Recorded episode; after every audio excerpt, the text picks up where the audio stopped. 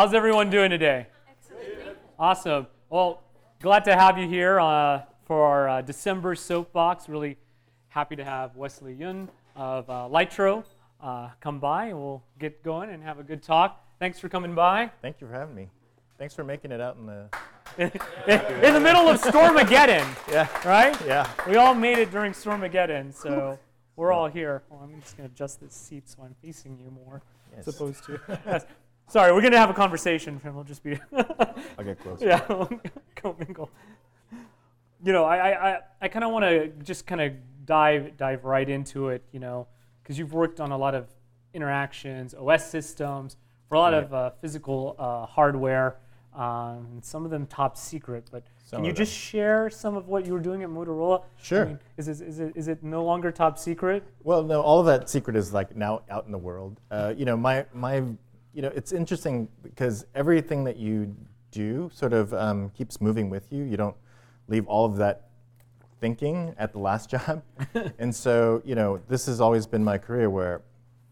Um, you know, I, I used to work in uh, at a company called Helio, and I used to work for a guy named Matias Duarte, and then I brought in like Daniel Shiplacoff, and I brought in Nathan, and we all thought about OSs for a long time um, because we're trying to create a new operating system for there. And he'd been thinking about it at Danger, where he made the Sidekick, and he came over and he started teaching us about it, and then we all lifted and we went to like Palm, and then Right. we made the Web OS, and you know that thinking sort of picked up, and then he went to Android, and now he's running Android, and like that thinking just sort of continues forward. It doesn't just stop, and so the thing that I wanted to do at Motorola, which is a super top secret, irrelevant now because Motorola is whatever it is. Um, but the, the idea was that Sanjay Jha, who was the then CEO of the company, had banked, bet the entire farm on Android. Uh, ironically, this is, this is always one of those things in the valley that this always happens where um, Palm, the WebOS, uh, would have been, I think, far more successful if Verizon had actually gone through with our deal. We were going to be the first to like introduce Spotify into the U.S., but because of legal reasons, it, Mm. it didn't happen. Um, and they were going to bet bet really hard on WebOS, but then Motorola decided that they're going to bet hard on Android, and so Verizon decided they're going to start this entire Droid series, and they went really big on Motorola and pulled out of like WebOS. And so it's like one of those things where you're like, oh my God, the, you know, th- these weird fates that sort of Right. uh, move us around. All that to say, uh, went to Motorola. Sanjay Jha disliked Android, or no CEO likes to be beholden to a secondary company or like another company for its future. And you know, Android at the time is completely like they won't tell you anything about what they're going to do next. It's their prerogative; they don't have to Right. but now you're, you're betting the entire future of your company on this operating system that has you have no say into, right? And so this makes every CEO nervous. And so one of the things that he asked me to come do after I went to RIM and I worked on Playbook and was creating their no- next operating system, uh, which came out in the Playbook OS. Um, I went to Motorola to create a new operating system for him. And you know, doing this, you, you realize uh, there, there are moments in a designer's life where you realize, oh, this is a death march. like this is, this is never, this is never going to see the light of day, clearly. But can we um, take this time to rethink operating systems from a fundamentally different level? Like, you know, one of the things that we really were interested in thinking about was operating systems uh, sort of came and came up through thinking about file systems, structures, these kinds of things. It's never really thought about people. So like, could we create the first operating system that sort of drops the from HCI, like human to human interaction mm-hmm. instead of human to computer interaction? So like, what does that mean? Well, can you? It was you know five years ago, I guess, or four years ago. So we're at this point where what does it mean to have email? What does it mean to have messaging? What does it mean to have any of these things? It's just two people trying to communicate. Can the operating system abstract the transport so that we thread information between us in a sort of reasonable, coherent way? So I can send you a video and you can see it and you can respond to me in a text and I can respond to you in an email and it, it all sort of threads as a single conversation. Now this turned out to a bridge too far. Like people, people were like, what? um, and it's still too far. Like people are still working on optimizing email, which I think is useful and helpful. Like great, but like nobody's thinking like, do we even need email anymore? You know, like what is that? Why are we emailing people? This is a, a like a standard or a, a, thing that we've sort of adhered to since I don't know since I was in college and in the early '90s.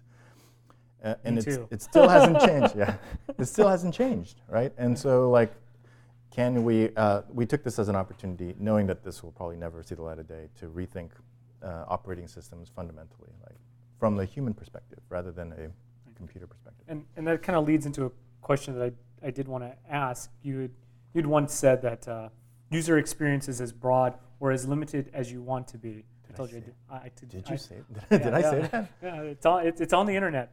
Uh, wow. The internet's what an did, amazing resource. I think we should all do something with it. Uh, what, did I, what but, I possibly meant by that? but what is user experience? Sort of when it does come to that physical product and operating system, because you're talking about you know trying to revolutionize it think about it in terms of human interactions. Right. how do those two things actually meld together? Well they haven't. I mean it's uh, ha- hardware is hard uh, for an entirely different set of reasons than why software is hard. And um, we were talking about this earlier. There are very few companies who've matched this perfect trifecta. Like some have fi- figured out like hardware and software but very few have figured out hardware, software, and servers, which I think is where everything has to move forward to. And nobody's really done a very good job of this.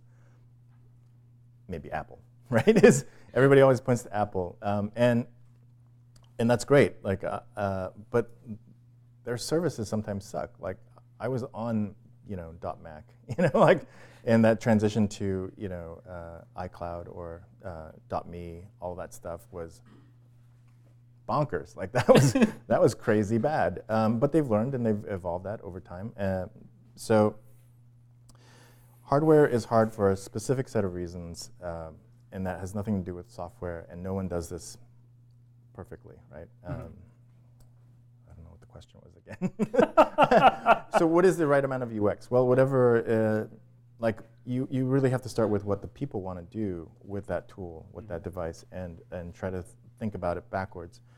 Um, the other thing that I like to do, and when thinking about future UX, is just imagine that what we're doing right now is totally stupid. you know, like think about like pagers or something like this, where you're like, what? You had a, you get a page, you pulled the car off the freeway, found a payphone, put money in a payphone, and then you had to talk into this dirty like handset, and hopefully like some static, through static, you can hear what the person's saying. Like that's crazy. I try to explain that to my daughter, and it's like, why? Why would you do that? what archaic world did you come yeah, from? Exactly. Were there dinosaurs? Did you like, what's going on? And, and, so like, but it's difficult uh, because we get so caught in, in the world that we live in now. Like, we can't imagine not doing this, right? like, we can't imagine like not playing games on this. Right. We can't imagine like what a world looks like when all of these things go away, which, you know, always does. It always right. changes. It always. Uh, it, the one landline in the kitchen. Right. It's my horror story for all of you right. remember those days. Like if you had to try to talk to like your girlfriend, yeah. you know, like or Mom? your friend. Yeah, I know. Exactly. or like there were like these tricks that I, I just realized that I was listening to this um, podcast called Serial, and I realized there was this trick that people used to do, which is uh, you would signal to whoever is calling you that you were going to call them at a certain time, and because you didn't want the landline to ring through the entire house, you called a service like weather or time, and then you'd get the busy signal, or the person would get the, the call thing where the, uh, the call waiting, and then you can switch over, and so you could talk to your girlfriend without your fam, like crazy stuff like that, where you're like, what are you talking? That was high tech at the time. Yeah, like call waiting was high tech. You know that that didn't exist before. But you know, the, the, the, fundamental thing about that was that people, two people wanted to talk. like, like that's just at the very fundamental level. People just wanted to talk and hear each other's voice, and there was. Uh, it's about connecting people, and we we get abstracted uh, with all of this technology because we forget and lose touch, and we always find new ways in which that happens. But mm-hmm. um, to better or worse, like uh, that either sort of exaggerates distance or uh, brings us closer. Right. I, it, it kind of goes back to something we were talking about before before the interview a little bit about like uh, how how how do we get people to call people more? Yeah. that, that, uh, do you mind telling that story no, a little bit? Not at all. Uh, so I was working at a, at a company called RIM. Uh, it's a BlackBerry, and and um, I remember the CEO, uh, Mike Lazaridis, uh, during my interview with him, he asked me a very sort of simple question, which was, how do we get people to talk more on their telephones? And I was like, I don't know. like, I, I can't change human behavior. like, that's not something I can do like, as a designer. I mean, I can make the bigger button, like a, so people accidentally call each other. I can increase butt dialing somehow. Like, I can't actually physically make people talk more. And I remember thinking about that because for him, um, and we were talking about this a little bit, which is that sometimes companies um, don't really think about their customer, um, or we as a customer don't think about companies and who their actual customers are. So for him, his actual customers were like carriers or IT manager, or all these people who are not the, the person directly making that call. Mm-hmm. Um, but for them, these concerns like uh, he was very big into the concept of data packets, like shrinking data packets because we're choking bandwidth and everything is. That's not a problem people have. That's a problem carriers have. and so he's always trying to solve these problems for carriers or IT managers to maintain security. And they thought that the, the business was uh, impenetrable. Like they, they thought because uh, iPhone was such an open system, uh, uh open according to them, um, that they were never going to get traction in IT. But then guess what? People actually started bringing their iPhones and forcing their IT guys to make sure that their I- iPhones worked with whatever system because they got tired of carrying two phones, you know. Um, but for them, the customer was not the customer. The customer was the channel, uh, right. and so this this this is almost every corporation, right? Like right. the customer is rarely the customer. Like Nokia is a great example. They they are they have some of the most talented designers I've ever ever talked to. Um, they, they do so much research. They have so much data about like problems in the third world and how communication works for, for people in like villages in like Southeast Asia or someplace like this. And they'll sit in these huts with these folks who, you know, talk about how they use this transformative technology to change their lives. But that's not who they sell to. They sell to Orange, they sell to Verizon, they sell to these, and, and there's a huge disconnect between the company and the carrier. And the, the designers are always at the behest of the company to deliver to the, the customer, which is the carrier. carrier.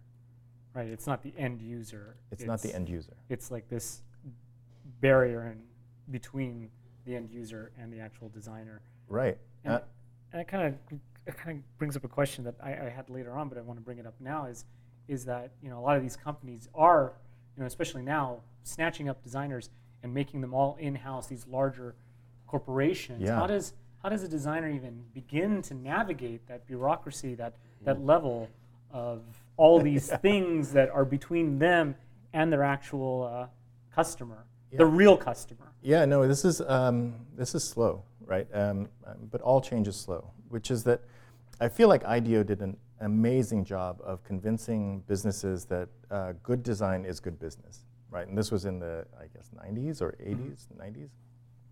And they've done such a good job, and like someone like Samsung was one of the biggest um, sort of clients for IDEO uh, when they first came to the States.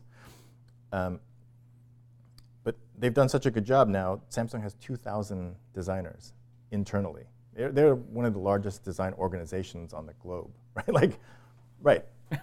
I wouldn't have thought of that. exactly. because why? Why? Why wouldn't you think of that? Because I think of Samsung as a big bureaucracy. exactly. And so they've they basically placed all of these designers, and they haven't tapped into the potential of what that means, right? Right. So here are all these people toiling under the same bureaucratic system um, that is really geared towards manufacturing and optimizing manufacturing they've got sales down, they've got manufacturing down, they don't have software and experience mm-hmm. down just yet. But all those people, they don't go away. They just sort of keep getting promoted and promoted and promoted until they are in, they are in a position to make better decisions. Mm. And we talked about this, which is that um, design is one of those rare things where we think of it as a, a meritocracy, and it's just not. It's not true like we, we like to believe that we make beautiful objects and that people will celebrate it immediately, recognizing the genius of our beautiful object, but it's not true. Like uh, objects uh, get sort of molded and shifted based on different priorities in meetings that keep sort of pushing the product into different um, mm-hmm. to, into doing really different bad things, right? And all of those meetings, I, have sat in enough of those meetings where I know it sounds re- really rational. It sounds incredibly reasonable. You know, if you're depending on whose priority you're talking about, like is it the business, is it the the you know the workflow, like. Um, it, it just all of those decisions that happen in those rooms, uh, these aren't stupid people. you know, they're all very thinking, logical people who make really good decisions out of context. And they the context is who the hell is going to use this thing at the end, right? right? If you're talking about like channel sales, shoving a television into a refrigerator makes total sense because, you know, like like uh, the way that channel sales work is like um, people go to the Best Buy and they look at all these features and they go, it's got 10 things and a TV screen. This one doesn't even have a TV screen, and the price is about the same. Hmm, I'll take the one with the TV screen. like, that's how people make decisions. And then, of course, that gets back to the company. And then, of course, these decisions get made, and you're like, what the hell? like, why am I putting a TV into a refrigerator? That's crazy talk. but, you know, it makes sense in that meeting. And so, like, all of these, these decisions, they're, they're really rational. Oh, I can't even remember the question now. but it was about navigating yes. that that that uh, that bureaucracy and, and, trying to work within it. To me, design uh, moving forward is really, uh, as a director, it's not about designing anymore. I have incredibly talented people who will outdesign me every single day. Right. What I've gotten really good at is navigating the bureaucracy and helping and making sure that I'm a, a, careful steward and maintaining the integrity of their idea and the vision, moving it forward and you know, absorbing the right sort of feedback and making sure that, you know, we, we maintain the soul of this product, you know, like, because uh, those, the, the integrity of products get sort of ripped apart um, when you start talking about BOM costs, when you start talking about uh, all these other things that have nothing to do with the customer. Right.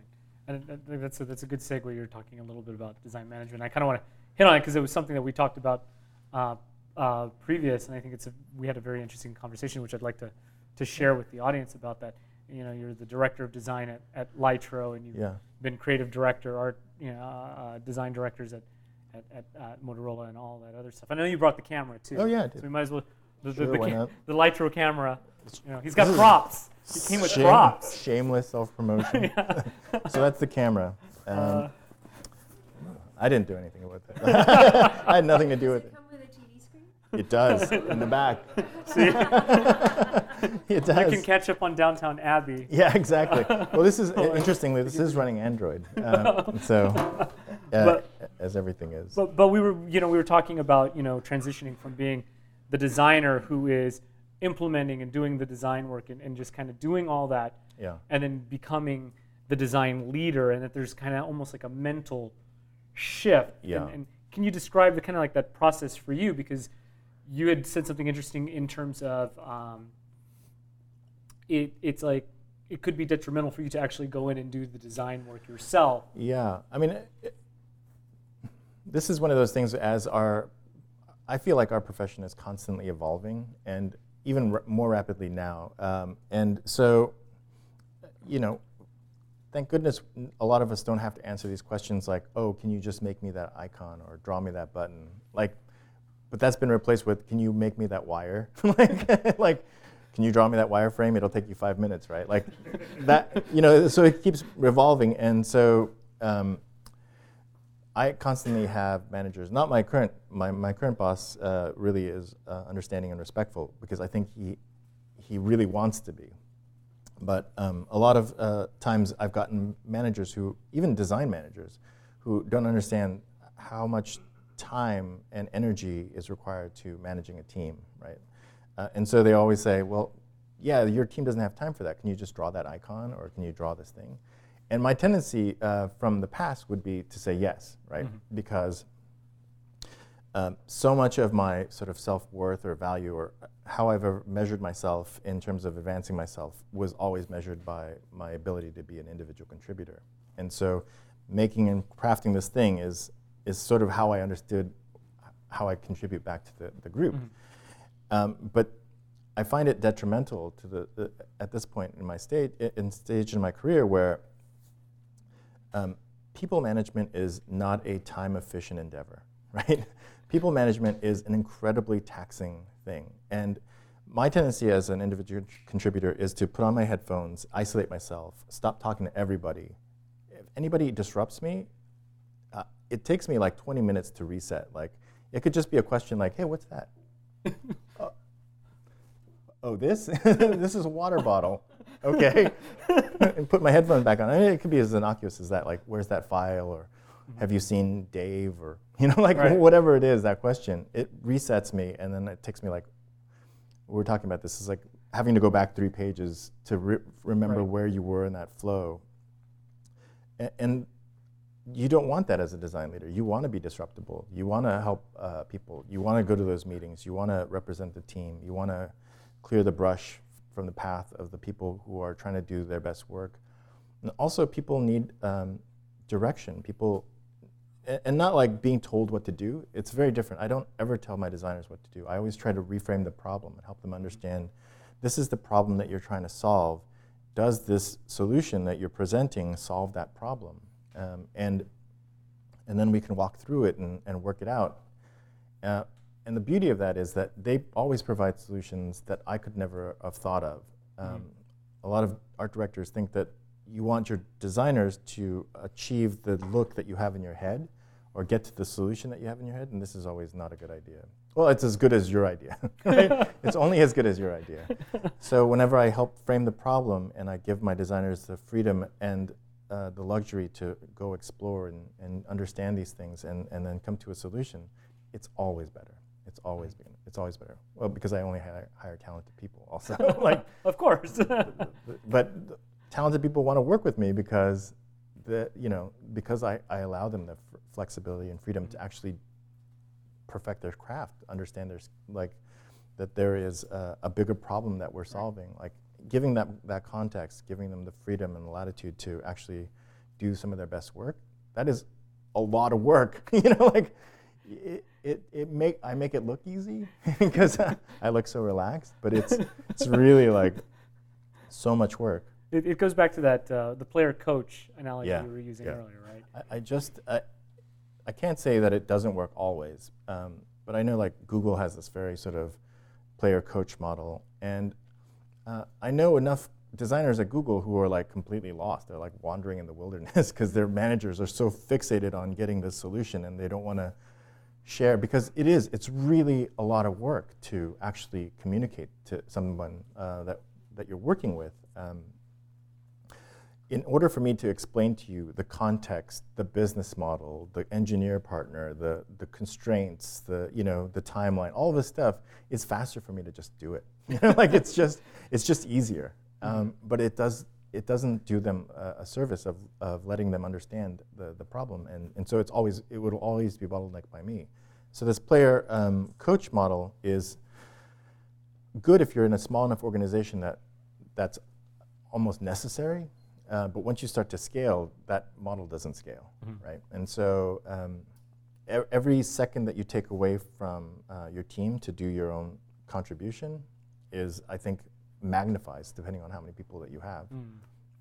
And, and, so for yourself, how do you how do you kind of let go of that innate need to create and to implement? Because I know I have this problem it, as I well. Can. Like I'm like I want to do that thing because yeah. I want to because it fascinates me. Yeah, no, it's it's difficult. I you have to work on your own stuff. Like I, I draw all the time. I, I work on my own things, but it's it has nothing to do like. But that that also takes away from my family time, right? Like like um, th- you know this there is a, um, uh, there isn't like an infinite amount of energy, resources, brain space. Um, there's a finite amount, and how we choose to dedicate to what. Um, mm-hmm you know, that's that's your life, right? like, so, like if you choose to dedicate it to helping your team, you're going to have an awesome team. If you choose to dedicate it to solving your problem, that's what you're going to have. If you choose to dedicate it to your family and spending time with them, guess what? Wherever you spend that time right. is where you're going to see the most benefit. Well, and I, I kind of want to segue back into. I know we got a little off track with the design, but I thought that was a very fascinating thing that we were talking about, and I wanted to share that with the group. Um, but I do want to come back to, to, to Lytro just a little bit because it's you know it is revolutionizing the uh, photographic industry yeah. in a fashion, and and you know how are you how are you also doing that with like you have this physical camera Right. and you have this software and how are you kind of reconciling those two things for someone that is a photographer? Yeah, no, this is. Um, I think I think of this camera as um, an interesting artifact. Like I always, I'm always going through this um, exercise of what are we creating at Lytro? Like, what is it? Um, the physical uh, device is the clearest manifestation of uh, what the product is, but really, like there are very few companies that are able to control um, the device for capture, the software for edit, and the, the portal for display, right? And like, what does that mean? Like, what, what, is, what does that mean for the file? Like, Canon is really good, Nikon is really good at making the device for capture. Uh, you know, Adobe is very good at making the, the so, sort of tools to edit. Um, Flickr, 500 pics, whatever, they're, they're really good at displaying. Um, and that's their core competency. Like, I'm trying to bring that all into one team with like four designers. and it's a really, really, um, like, that is really one of the biggest challenges is what do, what do you focus on? Um, and to me, like, uh, the format is probably the most interesting thing. Like, and the things that you could potentially do with the format because we own that entire pipeline. Um, we haven't done yet. I've only been there nine months, but um, but also it, it's constant negotiation of like what is technically possible, and then the other side of my brain, which is like, should we do it? you know, like sure it's technically possible, but should we do it? Like that's that's always this conversation that's happening in my brain.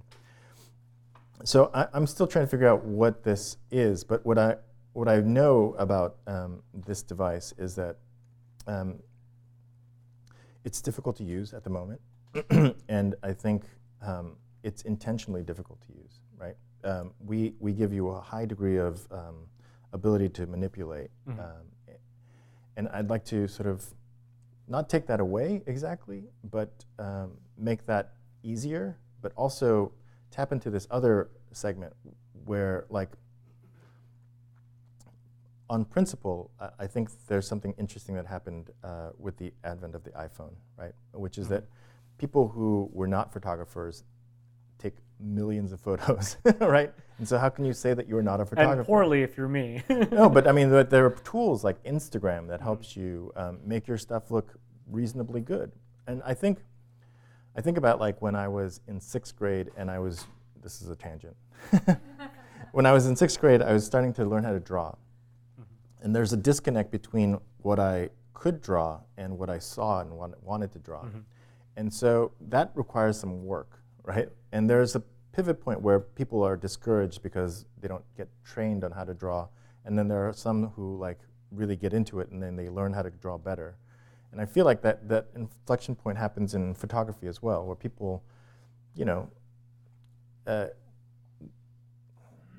when there there was a cost associated with it, when there was a, like an analog equivalency uh, where you had to pay for film, pay for an expensive camera, uh, process the film, there was a physical artifact. Like um, once that sort of went away, people sort of felt good to take lots of lots of photos, and then with the advent of like an Instagram, people feel good about the photos that they took. Right? Mm. It feels like whatever result that they had in their mind, like the skies look bluer, the grass looks greener, your, your face looks l- less blemished. Like all of these things that professional photographers are doing uh, and using their tools to, to sort of simulate, uh, now you can do it in your own hand. And so like that to me is the, the way that like imaging moving forward has to sort of, we have to support the photographers who want the sort of fidelity of controls. Um, but we also have to support people who are really into capturing images, Right. uh, creating memories and mom- moments. And to me, like, um, my job as a designer of this product is to make it fun and delightful, but also um, the more important is to make sure that you capture that moment. Like we talk about um, this as a can't fail moment. Like to me, uh, like right now, the, the technology is a bit of a gimmick. Like the touch to refocus, Right. you know, most photographers say, uh, I don't really need that. I, I use focus to tell my story. You know, like why would I give that control to the user? Valid, totally valid.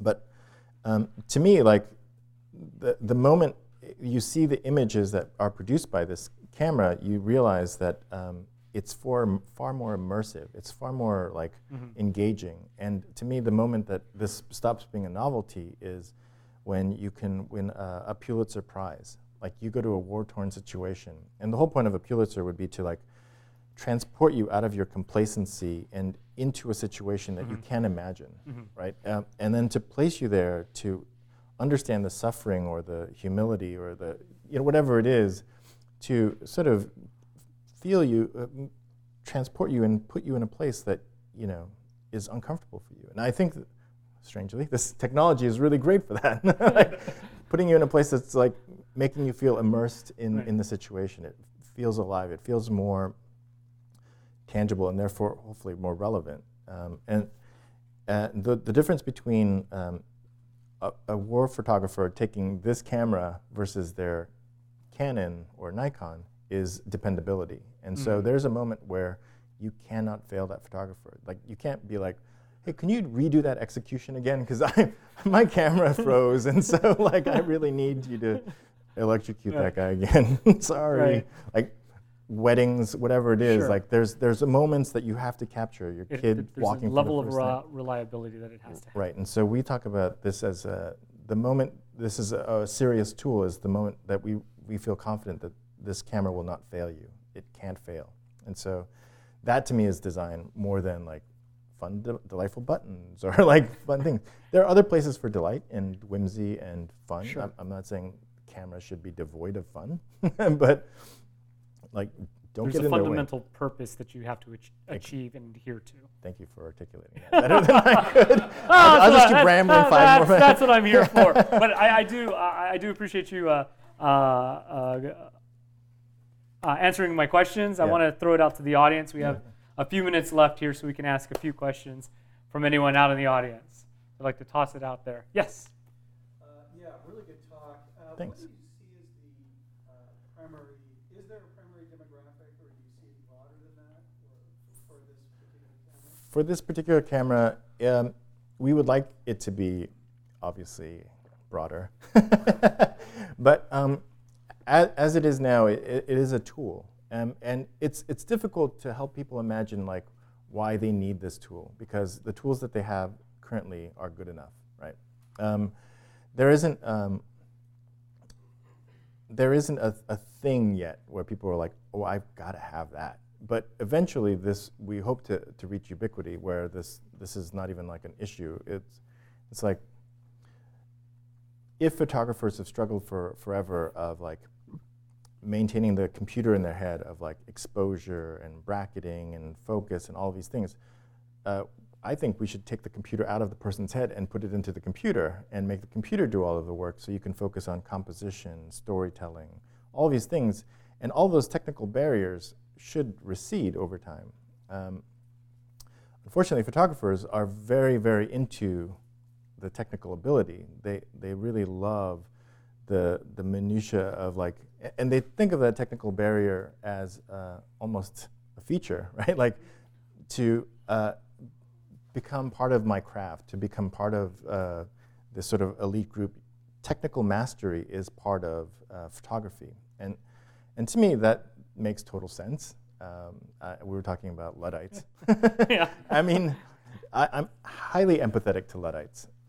Uh, they were craftspeople of their generation who were making beautiful woolen things that all of a sudden got obliterated by technology that sort of automated all of this stuff. And, and so the quality diminished and all of these things fell apart. But like, and to me, as, as, as a craftsperson, I, I am highly empathetic. I don't think of uh, the, the, I know that the term Luddite is very derisive or uh, pejorative, but I, I think about their struggle and I think I, am very sympathetic to photographers who want all the fidelity of controls. Um, but I'm also cognizant of the fact that every year moving forward, we will uh, produce more images that year than there has been in the history of all photography, right? Like, and so what does that mean for photography moving forward? Well, it means capturing richer data and then being able to manipulate that data to tell the story better. And, and that, I would love for the camera to be in service of that rather than um, sort of giving, while all the while giving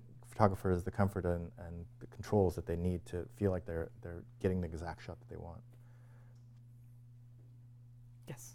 You talked about this camera being difficult to use for the. Yes.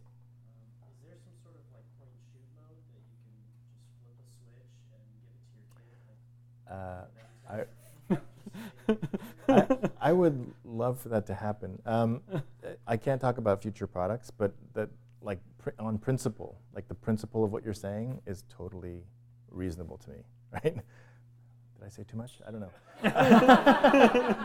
uh, I, I think, um, uh, yeah, exactly. Launching simple kid phone or kid, or kid, kid camera next year. That's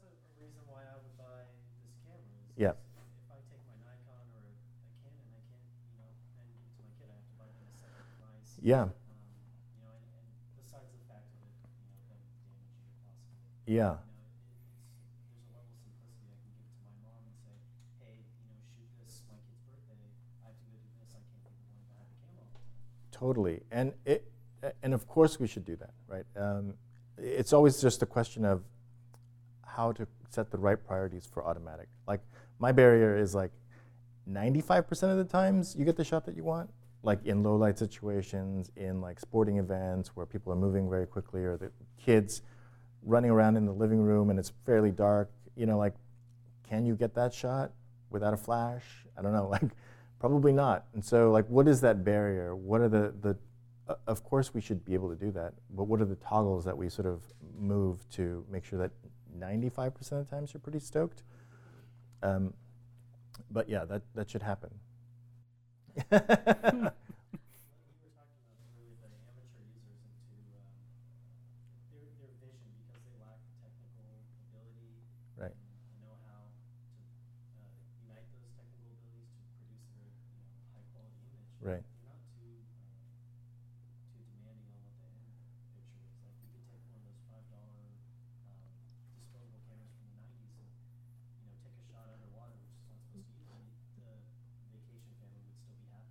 Totally. I mean, but this is this is always how it goes, where we have to, um, like this this is where it starts to get really tricky because manufacturing is really really hard, right? And so we can't just make ten products. We have to focus on one product, and then what is that market that it serves? So the very first camera that we put out was this uh, what they call the butter stick. Looks like a, a square.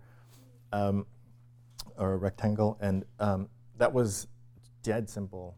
Um, and you know, the traction was pretty good, but we, we thought, here's a different market. We'll, we'll target this market, and it's got a better sensor, and it's got uh, zoom, and it's got all these things that uh, we didn't have before. And now um, people are like going the oth- other way. We're like, great, we got all that stuff. We'd like to, we'd like it to be simple again. But in the same way, like initially when you bought your iPad, it was just for you, right? Like to do whatever stuff, and then all of a sudden it gets handed down to your kids, and all of a sudden your kids are like uh, every kid I know has an iPad. But the idea of buying your kid initially an eight hundred dollar, you know, tablet is like crazy. but once you know this, this always happens. But um, the other thing about this camera is that it's all software, and so you can get a new camera almost every update. Like we just put in a new feature where um, uh, I think I can talk about this here, um, which is that um, people love taking photographs with like f1 uh, at f1 because you get a very slim slice of like focus, and then everything is like this beautiful bokeh. Um, people want, uh, but this like this drives art directors crazy because they want like the front of the package to the back of the package in focus, and everything else in, in that sort of nice um, blur. Uh, so now here's a tool because it's capturing larger swaths of data. Like think about it as bracketing focus, right, as well as exposure and all of these other diff- different things. So you can say, I want the like your face to this product totally in focus uh, at f16 focus, and then I want everything else to be completely blurred. Like we have now a tool that lets you do that. Um, that's kind of crazy, like physically impossible, but because it's just data being redrawn um, to sort of suit whatever your purpose is.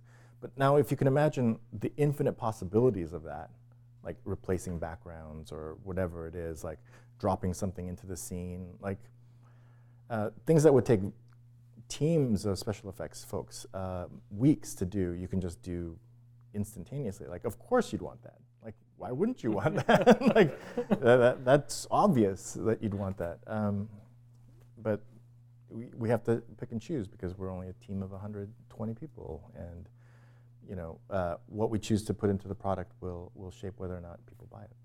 Cool. And we have time for one more question. I know you had your hand up. So. Yes.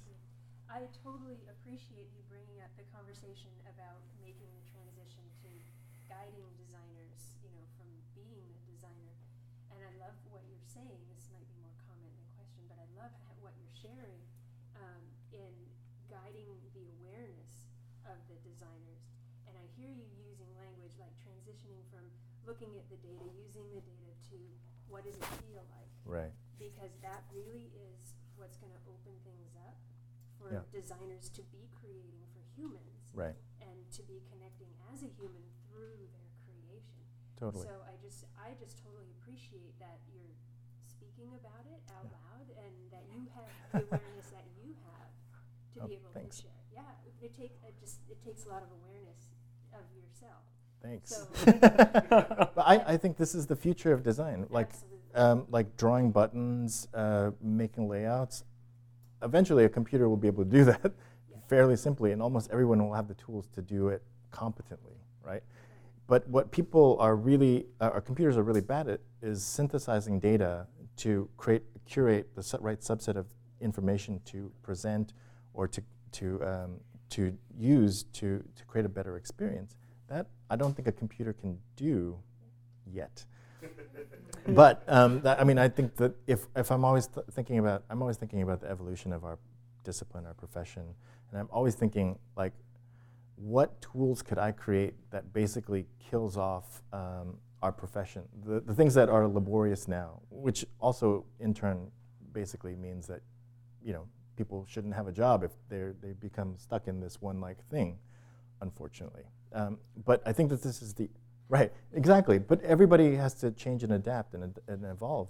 And the future of design, I think, is the, the right curation, like understanding how to work with data scientists, understanding how to work with data, that it's not prescriptive of what you should do, it's the foundation for how you create the next experience. Thanks for validating that. Oh, yeah. Absolutely. No, I'm right with you. Yeah. Yeah. See, now, now you're glad you took the front seat, Yeah, right? exactly. awesome. Well, thank you very much. I really appreciate you all coming out uh, for our December soapbox. We'll see you all in 2015. Thank you, Wesley, thank for coming. We're going to give him a hand.